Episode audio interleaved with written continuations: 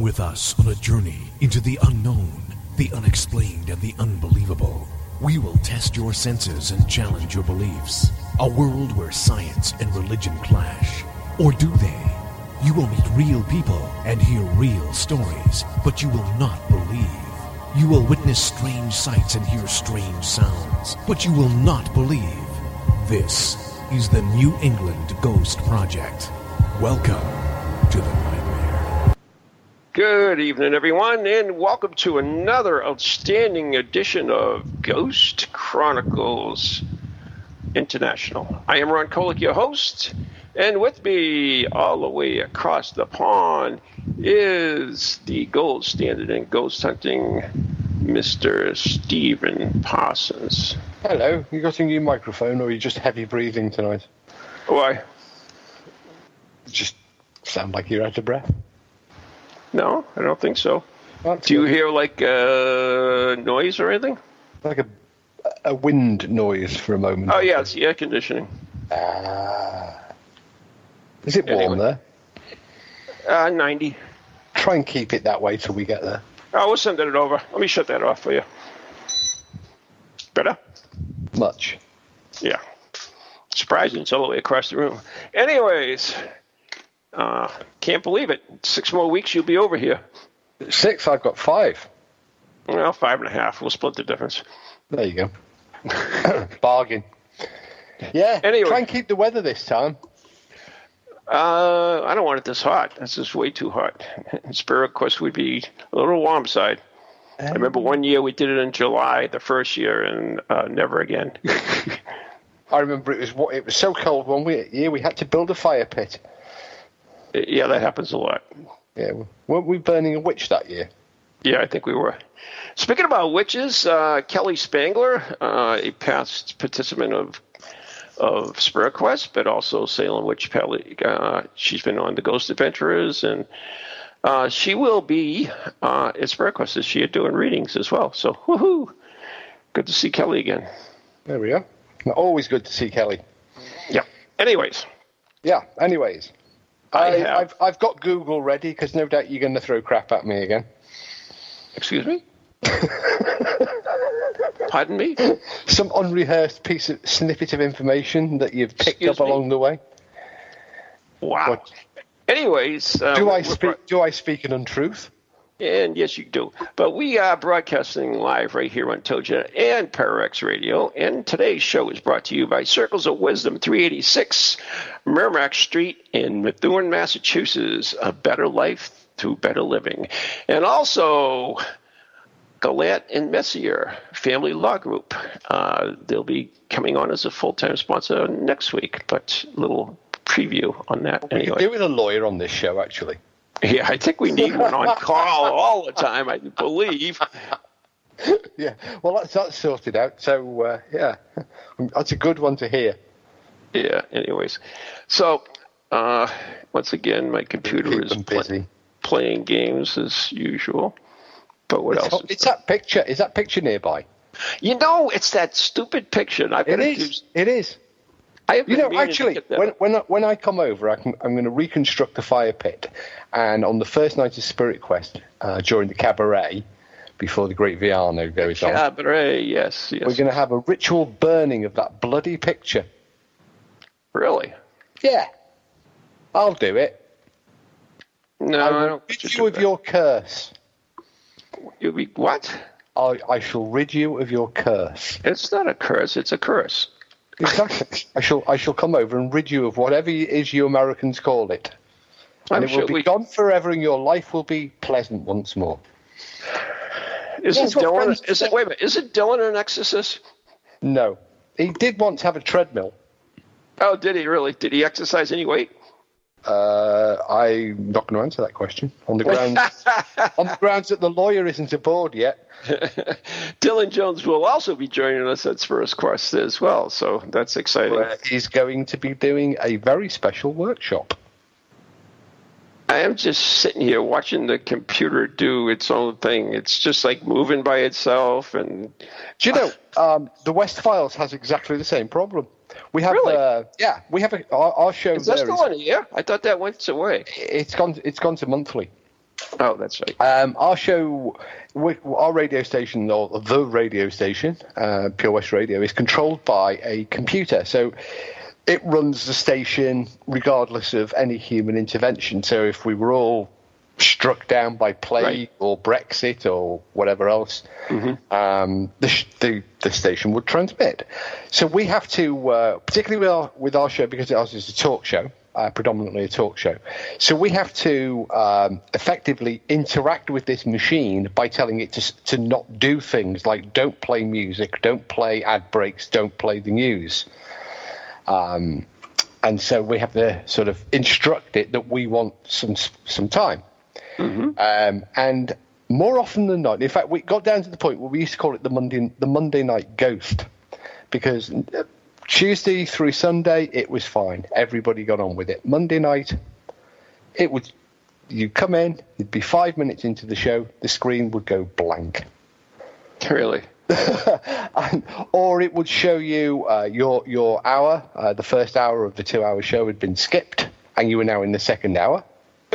Um, or or it would it would do all sorts of weird, crazy stuff, and because I mean we're fortunate with having Ben, um, but uh, there you are you have to try and reboot the computer whilst holding it together on the microphone and trying to phone the IT support people and and not let any of the listeners know that all hell broke just broke loose. And we were never very good at the latter, so now we just tell them all hell's broken loose. It's become a Well, actually, of the it's show. the best way to do, you know. Well, it's it's live radio, isn't it? It is what it is. You know, things Yeah. go wrong. At at, at the uh, morning show, of course, we have uh, one of the one of the uh, radios. Uh, there's a lot of radios in this build. Uh, what do you call them? Broadcast stations. Yeah, there's a lot of broadcast stations, and one of them isn't totally automated. It's, it just runs completely by computer and does its own thing. Yeah, it's scary when they do it. Um, But th- they're even more scary when they don't do it and you can't rely. I mean, Lou does a brilliant job holding it together on the morning show, and Ben likewise, and the other staff at TogiNet for this show. Who's who's been? It is Ben tonight, isn't it? Is it Is it Ben? Uh, Roy? Usually does it. Oh, is it Roy? I thought it was Ben. It used, to be, it used to be Karina. That was easy. Yeah, come and go. Yeah, they come and they go, and yeah, we get the letters from the lawyers afterwards.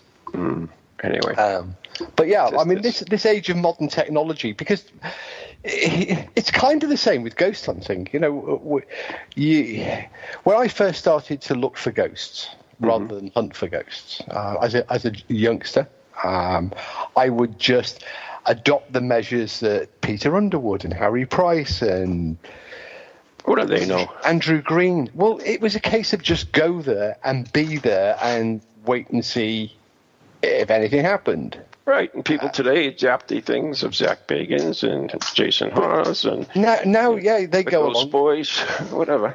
Yeah, they they they're not actually spending time looking at the environment. They're looking at little tiny two or three inch screens or flashing lights, and mm-hmm. They don't just sit there and wait for something to happen. They have to be proactive. They have to yell at the poor ghost and like, "Go on, or I'll fight you, and I'll exercise you, and I'll do horrible Right, things." And or I'll tax you. yeah, well, yeah, well. Anyway, But you know, I mean, that go, technology has radically changed ghost hunting. I mean, technology is part of ghost hunting, sure. Uh, you know, Harry Price used used thermometers and uh, devices in order to be able to accurately document the cold spot at Borley, uh, for example. And th- in, in that context, they're useful. But do you remember last year at, at Spirit Quest when we had the SLS camera? and it was like it was like the the most awesome piece of technology that people people were worshipping it of course, because it's well they would. yeah, oh this thing finds ghosts well no it doesn't find ghosts it So you say. well we What do you know? What do you know? well I'll tell you what we do know because we were able to show them for certain that it wasn't finding ghosts because we were getting Yeah, that's yeah. They they don't believe that.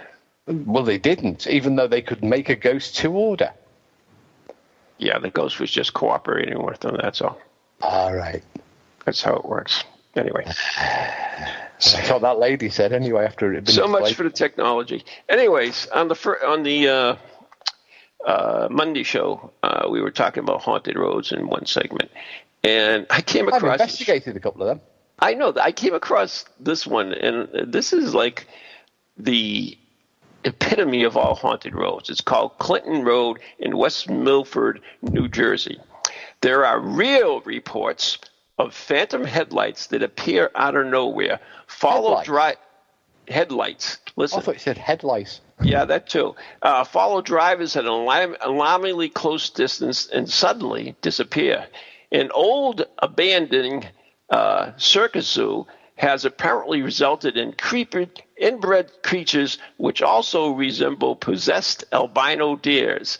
At the Old Boy Bridge, if you throw a coin over the edge, the ghost of a kid who drowned there will throw it back at you. And if that's not enough, Clinton Road is also a hot spot for satanic worship, Druid temples in New Jersey, oh well, and bizarre Halloween mass strewn all about. So is that the epitome of haunted roads or what? Steve?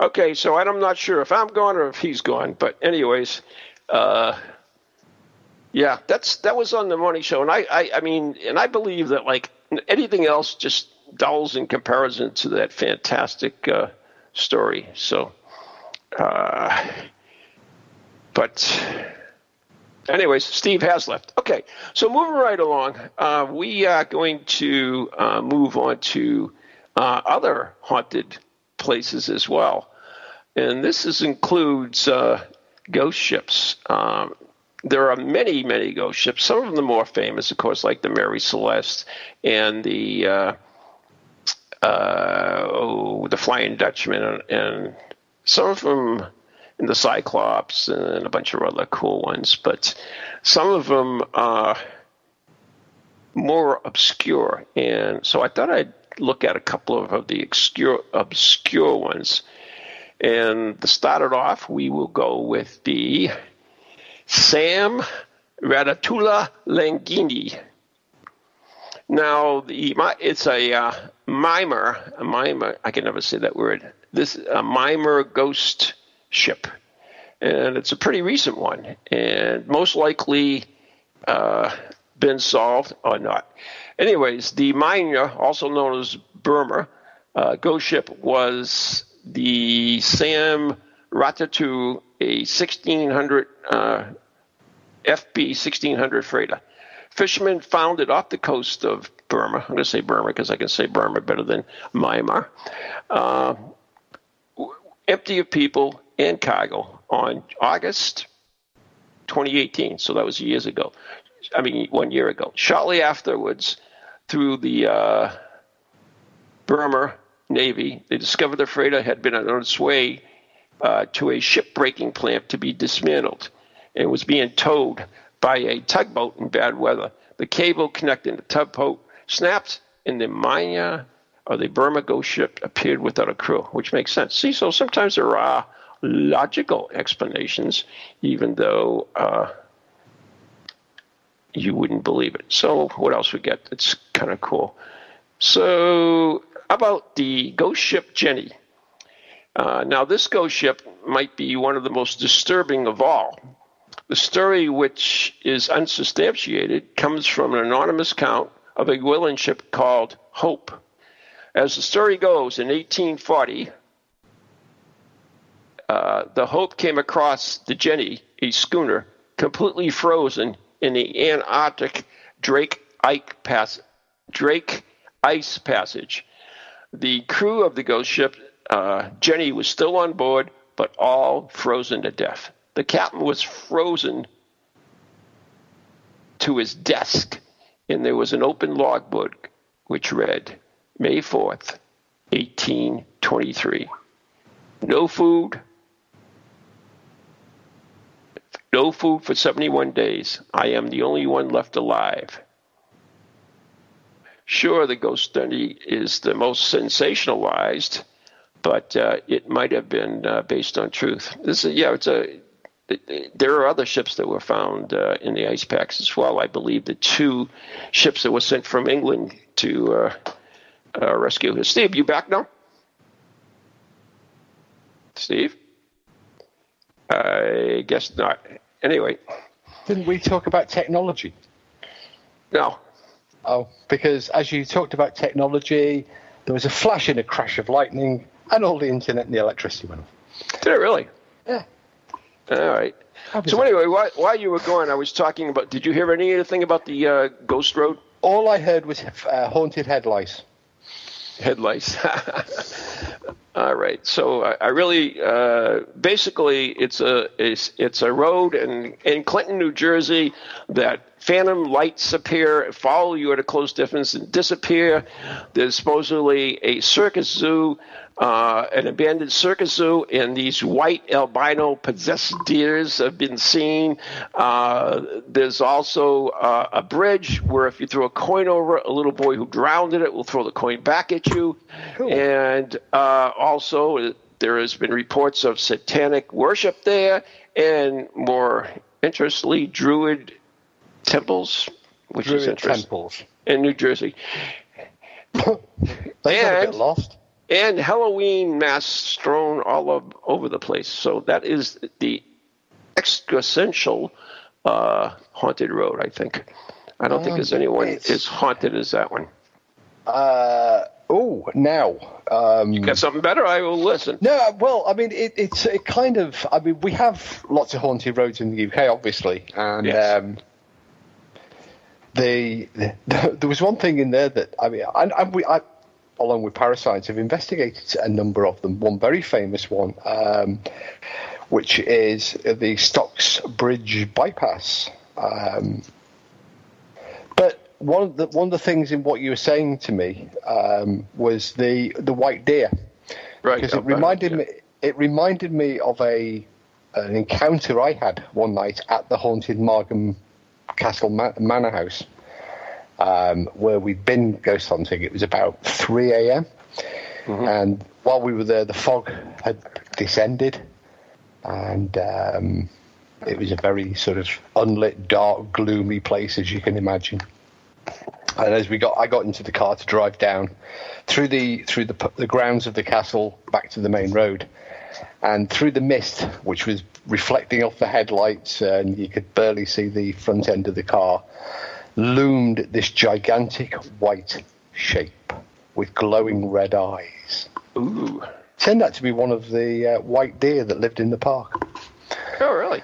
Yeah, but back to the back to the uh, Stocksbridge bypass, uh, which is it's a major it's a major sort of um, dual carriageway road, so four lane road, uh, right. which goes between the cities of Manchester and Sheffield, which is it was. It, it, used to be in the headlines a lot um, as of the most haunted road in the world. Blah blah blah. Um, Aren't they all? Aren't they all? Um, and this thing, I mean, there was hardly a week went by without one of the national newspapers in the UK uh, 15 years ago running a story on this. So we decided to go up there and check it out because mm-hmm. it was about uh, an hour, hour and a half drive away from us. Um, it wasn't the road itself. Uh, the road had gained this fearsome reputation as a killer road because there had been a quite a number of, of serious accidents on the road. Uh, and in a number of accidents, uh, the drivers of the vehicles had claimed that they had seen this tall, dark apparition looming uh, towards the car. They'd swerved to avoid the figure, and ultimately they crashed. There you go. Yep. Um, which which is fantastic. Now the road actually wasn't uh, an old road. It, it, it literally was a brand new bypass uh, that began construction in the late 1980s. Um, and during that time, uh, uh, obviously, a lot of stories started to grow up. Um, there's a mythology about the road, including that whilst it was being built, security guards um, patrolling the site and had uh, numerous excitings uh, of their own. Um, they they would claim that they'd seen a group of children in very old-fashioned Victorian clothing dancing in a circle uh, in a field that ran, alongside the roadside. Um, and they, these children seemed to be singing and laughing in the dead of night and uh, singing nursery rhymes, but they were dressed in this sort of weird Victorian garb. Um, but one of the most bizarre ones, uh, obviously apart from the dark figure, um, was the, what happened um, just after the road had opened, um, and there had been some call-outs, uh, or just before, the, just as the road was opening, there had been some activity around uh, people seen around the construction site, possibly interfering with the the earth moving equipment or breaking into storage containers. So the police were duly called. Uh, and they arrived. There was, uh, if I remember rightly, there were there were uh, police sergeants and uh, a constable arrived, and they sat. Dylan? No, no, no, no. Different area of the country altogether. Oh, okay. And they parked on on the almost uh, completed road beneath a uh, an overpass, and they sat there waiting um, when apparently one of the two officers claimed that there was a large man's body, uh, or he could see a large man pressed up against the side of the vehicle, but he could only see it from the neck to the waist. Um, the figure that they, uh, as he as he shouted to his colleague, um, the figure apparently ran around the vehicle to the other side, and they leapt out of the car and uh, looked around them, but there was nobody there. They couldn't see anybody. They shone the torches. Um, so they decided to move the car into a lay-by, a pull. Uh, I don't know what the American is, it the same, but whatever, um, and radioed for assistance.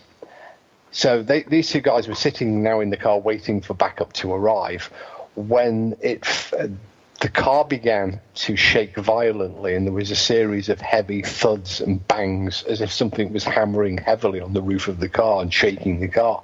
Mm-hmm. Um, the two policemen, obviously, uh, they didn't get out, but they drove away as fast as they could. And they did actually make an official uh, report about the incident.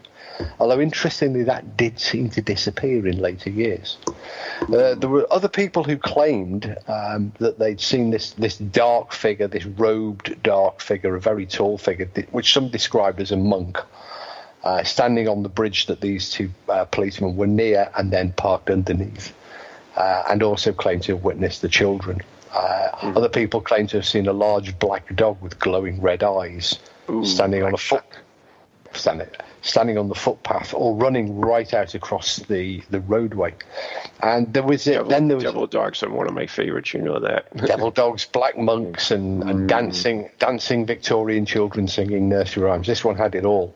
Mm. Um, but st- statistically, the road did in, in the first five years gain this uh, reputation. And this was borne out by the stati- statistics as uh, having the highest accident rate in England. Um, and there were many, many stories. Stories. I mean, the stories still do continue to this day, but it, it's kind of faded away. Now, it was it it was examined by many, many people. Uh, eventually, the roads agency um, published a report and looking at the times of the accidents and the conditions under which the drivers were, the weather conditions, and all manner of other things that were prevailing at the time. And what they concluded, um, and it is something that I can support from my own experience of being there, uh, is that at certain times of the day, because of the east-west alignment of the major section of the road, you come around this long curve, and then um, but the road is predominantly east-west aligned. Mm-hmm. So in the early morning and early evening, you are driving directly into either the setting or rising sun, and it uh, it is very low on the horizon because obviously this road is a bypass that goes over some very high ground between Sheffield and Manchester.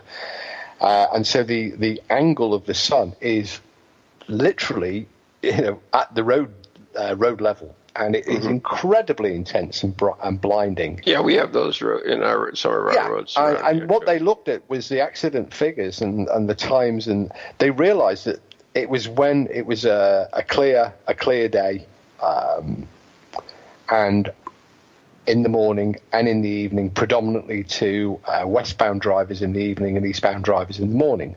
So that, that was borne out by the statistics. What was never uh, satisfactorily uh, understood was any of the paranormal reports. For a long time, uh, for about four or five years, uh, it became a bit of a mecca for local ghost hunting groups um, who would travel from uh, Manchester, Sheffield, and much further afield. It was the subject of uh, one or two television programs. There was a series uh, that was here in the UK called The Ghost Hunters. Had nothing long before um, the plumbers got involved. Uh, this was a a more serious documentary style program, and that featured it, uh, it featured the road in a 30 minute episode uh, back in the early 1990s, and so it was uh, renowned. Uh, perhaps you know, sort of, it was right up there in Britain's sort of top five haunted locations. But down the years, the accident rate has dropped because they've uh, they uh, they put in a tree screen, and these trees have now grown and matured they did some other revision work with um, like they put this series of um, barriers in that angle um, and protect the driver from uh, rather like you see on motorways or interstates where you have the protection from oncoming headlight glare. They they did those sort of works and other remedial works. Um, but the stories still continue. Uh, groups don't go there anymore because they'd much rather spend the night trooping around a haunted house with the SLS camera than sit oh, on a deserted sit on a deserted road bridge over you know over an in, over a bypass, uh, waiting for their car to be shaken to pieces. Mm. But it was a fascinating case in its day, and um, although it, the reports do continue to dribble out, we it doesn't it, it's lost the status as it used to have. Like many haunted houses, like like for example, um, Chingle Hall, which mm. was again, uh, it was in that featured in that very same series, The Ghost Hunters. That sounds like an interesting series.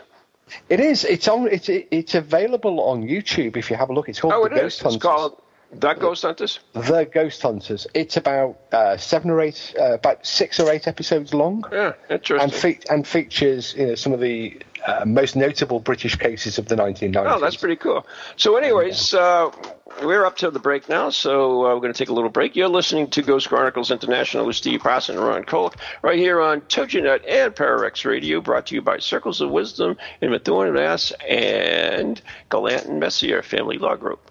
We'll be right back.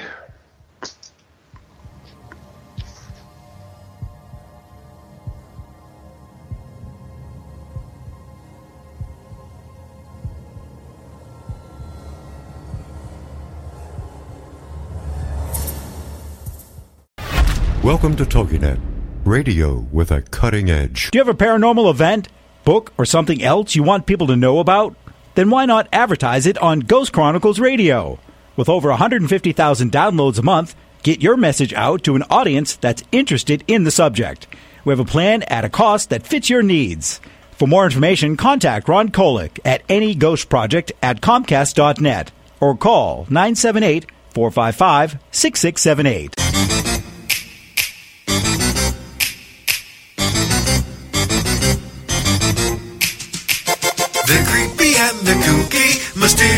Mysterious and spooky. They all talk gobbledygooky, the Parax family. The shows are paranormal, not stuffy but informal. The topics are abnormal, the Parax family. They're strange, deranged, unrestrained.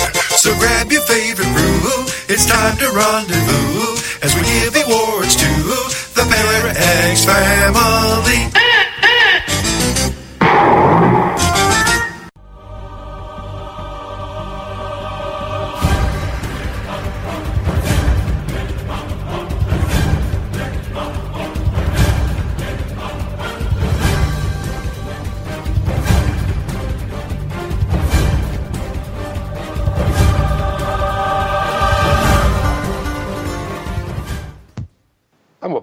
Two Ghost Chronicles International, complete with technological spectres in the machine. With Ron Kolek. Oh, that cursed yeah, picture. It is, I'm going to burn it. I am mm. going to burn it. Night one of Spirit Quest. It's going. Mm-hmm. I will rid you of the curse of the headlights. We, no, we'll incorporate that in uh, Saturday night's event, just like I did the iguana. Then can I burn it? The haunted iguana. I could, I, I could, we could burn both at the end. Men who stare at iguanas. Yeah. Okay. Anyway. Yeah. So you just before the break, you started mentioning another place that uh, the Ah, series Chi- covered. Ching, yeah, Chingle Hall. Uh, is a- or shingle? Chingle, C H I Oh, N. G L E. Chingle Hall. Um, it's it's uh, it was the absolute.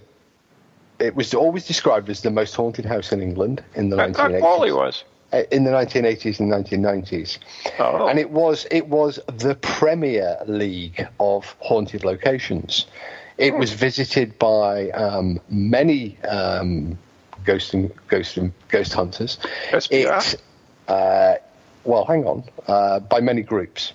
Okay. Um, but there weren't that many groups back in the 80s and 90s. That's for Uh, sure.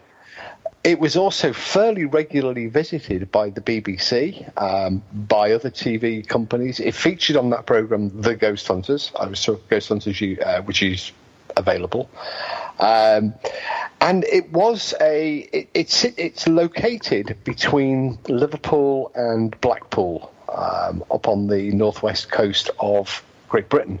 The building dates back to uh, all the earliest times. Uh, so you were talking about the early medieval period, um, and the the actual standing building is is uh, not not obviously not as old. Um, there were remains of the old moat that surrounded the house. Um, there were all manner of uh, ghosts attached to it. The most notable, you know, do you know what? I'm just going to make sure um, I get all of the details because it's been near, nigh on 20 years since um, I last visited. Um, Oh, so you did go there, huh? oh, we went oh, countless times, countless times. Para.Science? At Para.Science went. That's one of it was one of the places that, that we sort of uh, cut our teeth on as early as, a, as an early group. Um, say the the it, it dates to around the early medieval period. Uh, the manor house was it was then built and it's surrounded by a moat. Uh, the, the the current building was built in the 16th century and has a a small uh, bridge uh, over the moat that leads up to the doorway. Um, the most notable story about it was one of Saint John Wall. Uh, now, Saint John Wall was a Catholic saint who, during the Reformation, um, beca- he was a, a Roman Catholic priest. He was a son of the house, and he was born at Chingle Hall. Um, he was martyred, and um, his his I think it was his skull was buried somewhere on the on, on the land, uh, but nobody ever found it. His hand actually, I think, is in Manchester in a Catholic college in Manchester, the hand of St John Wall. Uh, and inside the hall, they discovered uh, the uh, parts of the original uh, chapel with a, a crucifix hidden in the plaster on the wall, so that, for example, um, people would come to Chingle Hall to receive mass during the Reformation when when it was illegal or virtually illegal to be a Roman Catholic, and Queen Elizabeth's uh, militia would hunt down these priests, these Catholic priests, and hang, draw, and quarter them, and persecute them uh, and execute them. And John Wall was one of those, and he gained his sainthood because he was martyred for his for his religion. Um, so when they were doing renovation work, they, they discovered this wooden crucifix set into the wall um, of the of the former, uh, I think it was the former kitchen, which they could convert rapidly into a chapel so that people could come and take mass there. Uh, there was a, the building also has a priest hole. Now this building gained a reputation absolutely second to none uh, for the quality and quantity of the haunting activity that took place in Chingle Hall. Uh, they had a, I remember they used to have this thick uh, book that they they kept, uh, and groups visiting groups or ghost hunters would record their different experiences in this book. And I still have a digital copy of that because the owner at the time who um, he's passed away now, uh, asked us if we would digitize it for him, uh, if we could make a digital copy uh, that he could retain, because the book was obviously starting to fall apart. I think we must have we must have spent uh, well um, more than tens of hours there. We certainly visited on, on dozens of occasions because it wasn't very far away. Um, it was also the place where um, those who will uh, are aware of uh, Most Haunted um, will might remember back in series one, uh, the original ghost investigator on the team was Jason Karl. Now, back in the day, Jason uh, was who's from that part of uh, the world was also friends of the family and uh, he would regularly overnight there to caretake the property and and to carry out his own investigations. Um, whilst there were ghost hunters there, and the family were away, and we got to know Jason quite well. Um, but it, it was, I mean, you know, if you Google Chingle Hall and ghosts, you will see, uh, particularly if you go onto YouTube, you will find these old BBC radio broadcasts because it was it was it was it really was um, a list uh, here in the UK, but there was a change of ownership after uh, Trevor Kirkham died um, in the late nineties. I think Trevor passed away, mm-hmm. um, and gradually the uh, the present owner didn't want anything to do with it. The, the building was never open to the open to the public as such. Although on a, um, a weekend, uh, some Sundays, one of the they, they would do guided tours of the house uh, back in back in the 80s and the 90s. Uh, historical tours of the house, which turned into ghost tours of the house. because because because gradually over time, as the reputation and the media coverage for Chingle Hall took over, um, the the location became more and more renowned and well known for its ghosts. And do you know one of the things I remember about Chingle Hall was a uh, if you overnighted there, you, you, obviously pay this small amount of money, and it was a reasonable amount of money. You know, it, it, we're not talking hundreds or thousands; we're talking tens of pounds to go there. And the the family always laid on um, toast and cereal and tea and coffee for breakfast. Um, but it did have one annoying. There was one annoying aspect to all of the investigations uh, that we did there, and that was Trevor himself. Bless him. Uh, Trevor was he was Canadian by birth, and um, or, either he was or he, no, Trevor was Canadian by birth, or he'd lived there for a very long time. I know his wife Judy was definitely Canadian and uh, they'd moved over to the UK. They'd actually fought a court case over the, the haunted status of the property. Really? Um, and it was then officially um, given recognition as being haunted um, by a magistrate or a, ju- or a court judge. Um, but nonetheless, what tre- where where it was um, a problem with the investigation wasn't access. We were given unlimited, unrivaled access to the location, as was anybody else who, who, who visited.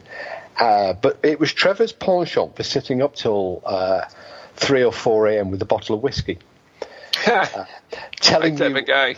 yeah, telling telling you all about the ghosts and um, his life and other stories. When what you really had gone there for was to conduct uh, an experiment or to take some measurements, and you needed to have some control of the property.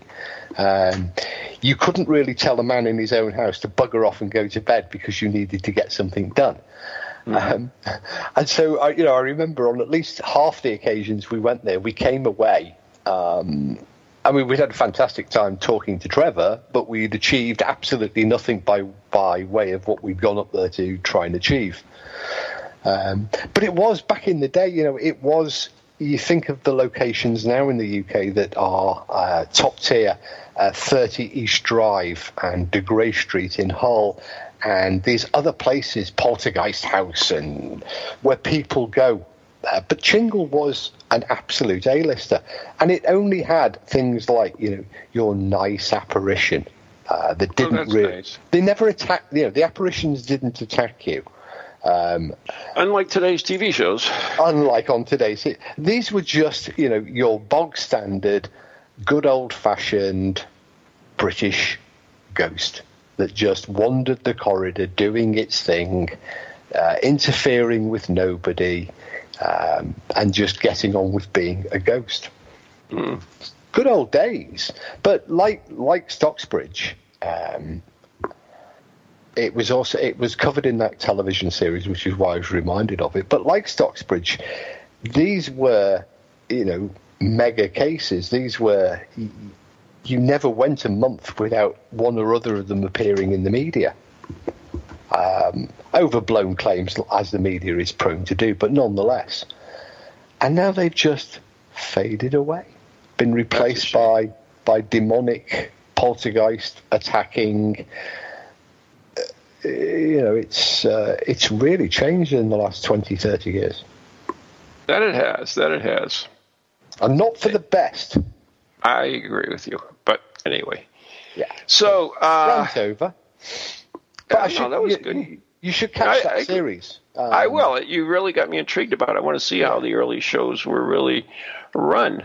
And uh, They're all available on YouTube. The problem is because of the title that they used, the Ghost Hunters.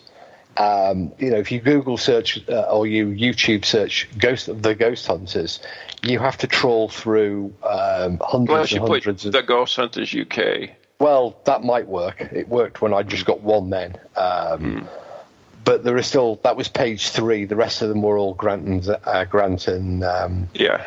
Yeah. And they have two new shows coming out too, so that's cool. yeah, not They each good. have their own show, so.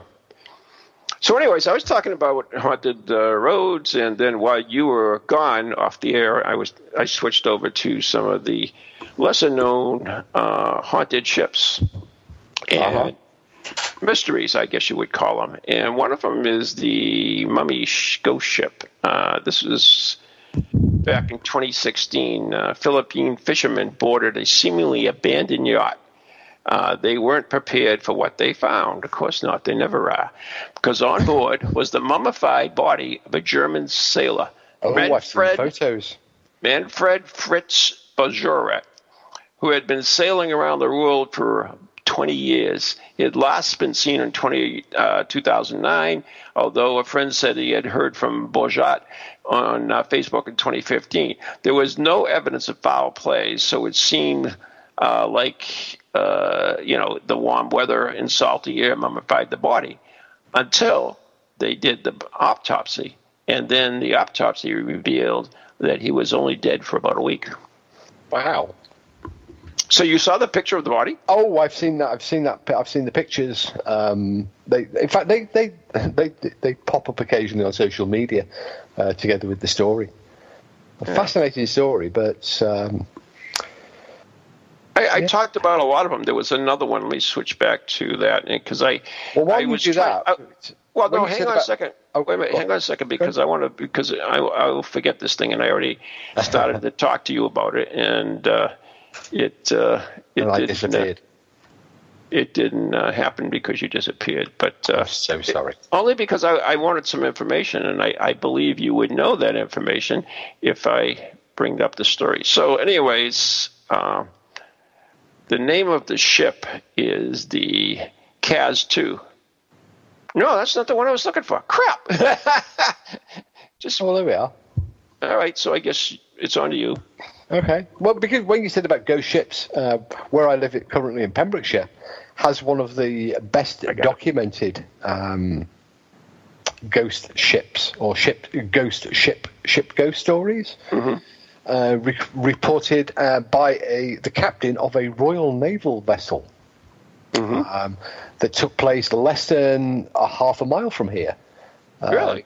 In fact, if I if if I looked out of the office window, I could actually see the part the portion of the Cleddau River where it took place.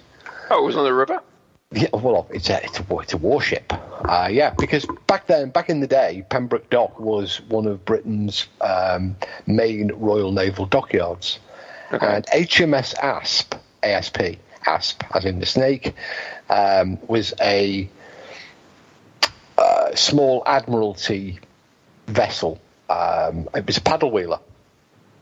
Um, and she came into Pembroke Dock uh, in 1850. Uh, her captain was, I think, Captain Aldridge, and he was when when he first stepped aboard the ship. He was warned that it was haunted. Uh, the story relates to its time before it was uh, commandeered by or bought by the Royal Navy, when it had been a passenger boat plying between uh, Milford Haven here in Britain and uh, Wexford in Ireland. Uh, but the Admiralty purchased the ship because they wanted it uh, for uh, coastal duties. So Aldridge was appointed. It was refitted, and uh, but Aldridge was a disbeliever. He chose to ignore the stories. Uh, but within a few days, he was forced to admit that there was something very strange about Asp and about the ship Very strange. because um, adjacent to his cabin, he could hear loud noises coming from the cabin next to his. And whenever he went in, or whenever anybody rushed in to investigate, there was uh, nothing uh, was ever found. Drawers were pulled open. Um, there were voices shouting, and um, they could be heard talking and shouting. And he was once woken uh, when his bed was pulled all around the cabin, and he was tipped out of the bed. Uh, the bedclothes were pulled uh, to the floor, and occasionally a cold hand would caress him, caress his head. I know. Uh, there were other members of the, of the crew and workmen also experienced many of these uh, same sort of stories. In fact, many people refused to go on board the ship. Uh, but things eventually had to come to a head, and they did. Um, as the ship was moored in the Cleddau River uh, during the or at the end of the refitting process, uh, it was moored up uh, at what's called Lawrenny Quay. Um, and the quartermaster, the um, master at arms on the ship, was terrified by when he saw a woman standing on one of the paddle boxes uh, because she was a paddle wheeler, as I said before. And the woman was pointing, had one arm raised, pointing to the sky, and then she faded away.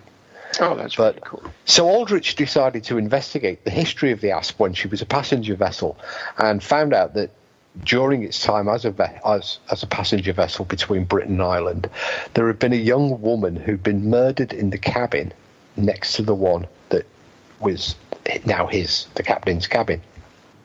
Um, the, the murder was recorded, but nobody found out. Uh, her identity was questionable, and they never found the killer. Um,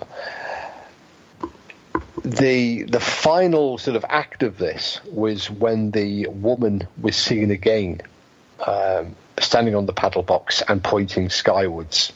But this the at this time was moored up at Pembroke Dock alongside the quay, and the woman uh, f- moved from the paddle box on the ship along the deck and off the gangplank onto the quayside, and then at that point she disappeared. And at that point, um, a lot of the activity on ASP ceased. But there were still re- there were still reports afterwards of um, m- minor activity, um, which continued right up to the day when the ship was ultimately broken up. She had a reputation of being an unlucky ship as well. Uh, but that all took place here, and the the captain's report is still lodged with the Admiralty, who describes this this account of the experiences of HMS Asp. And it's one of those stories that um, it, it's oft told, and there are different versions because it's oft told by different authors. There are different versions of the story, and people like to surmise more about the woman or the murder or the background to the story. Um, but there's no doubt that the events were reported at the time, and that the captain uh, documented them in his captain's log, which is lodged with the Admiralty. And that's the interesting thing. I mean, the, the one I was talking about was a uh, a uh, ship that was found by the Hope, and it was a uh, yacht, uh, yacht. It was found in Antarctica, frozen in the ice. Everybody on board was frozen to death. The captain was at his desk writing with an open log book, and uh, you know, he said uh, no food in 71 days. But you know, imagine finding that you go on on board and that's what you find. You find you know mummies. You find frozen. I mean, is there a way to even describe that? I wouldn't know how to. You'd end up with PTSD, wouldn't you? I, I would, you know, it, it's If you came across that sort of uh, situation.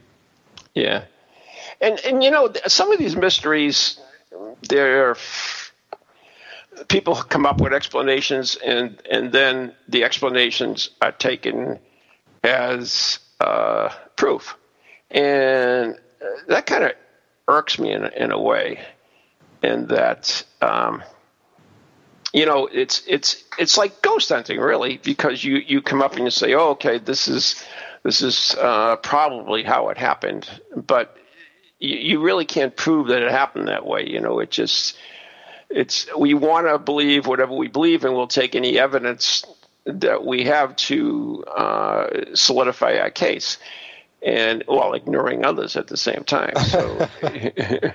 it, it's kind of irritating on on what's What, what's that saying? Um, no amount of evidence will convince a skeptic. and it's true. I, I really do. And, and no matter how many people tell you, "Oh, I'm I'm scientific, I'm skeptical," I'm an open-minded, skeptical psychic. yeah, that works too. How many times have we heard that on this show?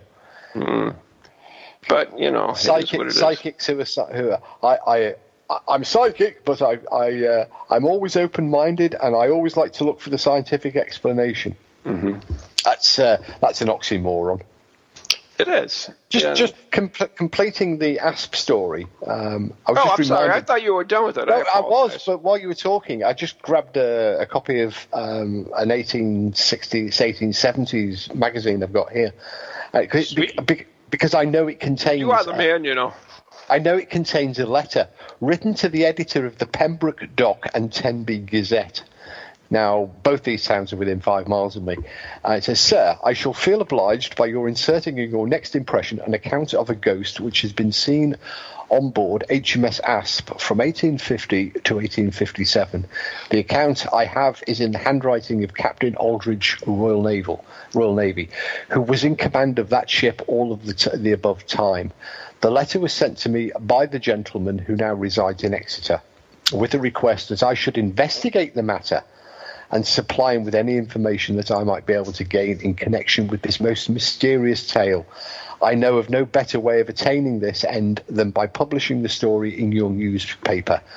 At the time, soliciting information in person or by letter from any person who may happen to be conversant with the facts and be able to throw light upon the subject. I am, sir, your obedient servant, C. Douglas, Vicarage, Pembroke, January 21st, 1868.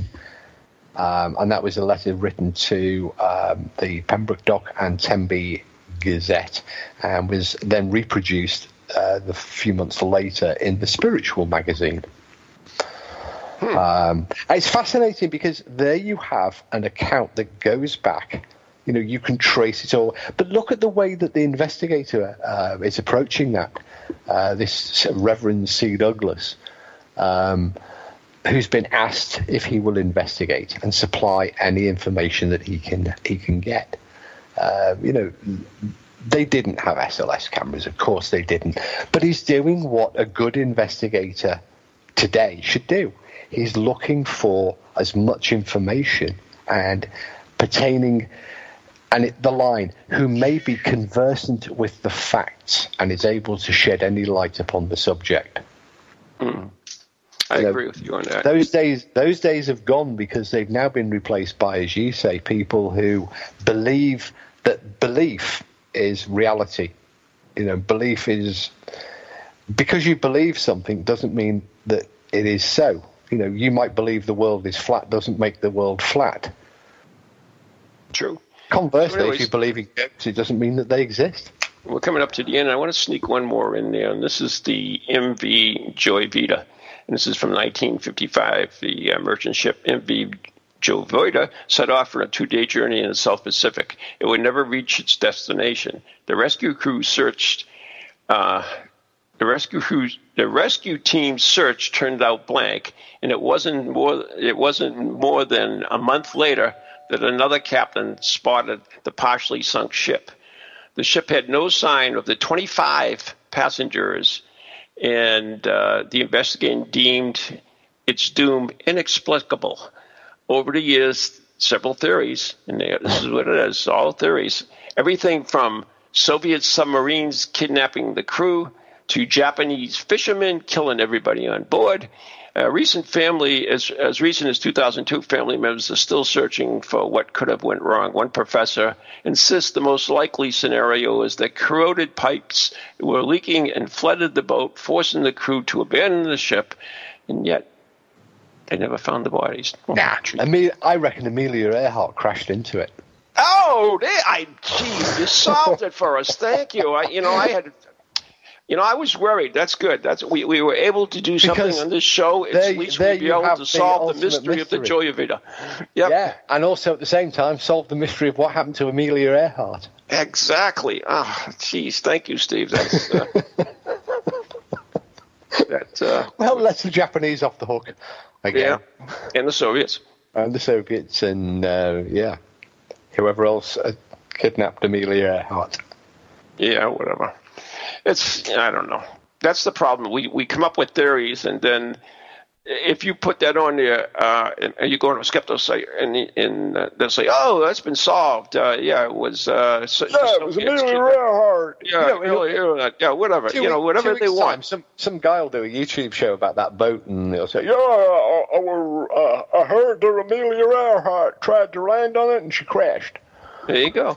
Yeah. So, anyways, we're just about out training in the Alabama woods. We want to thank everybody for uh, listening to the show today. And uh, remember, this show is brought to you by Circles of Wisdom, 386 Merrimack Street in Methuen, Massachusetts, and the Gallant Messier Family Law Group.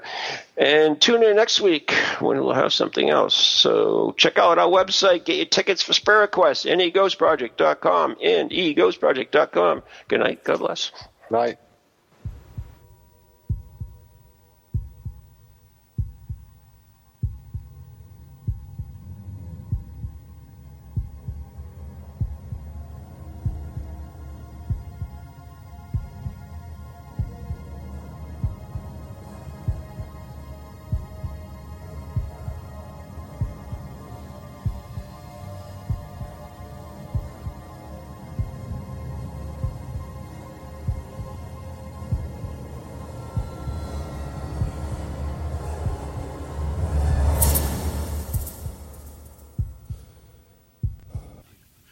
Ghoulies to ghosties, long leggedy beasties, and things that go bump in the night.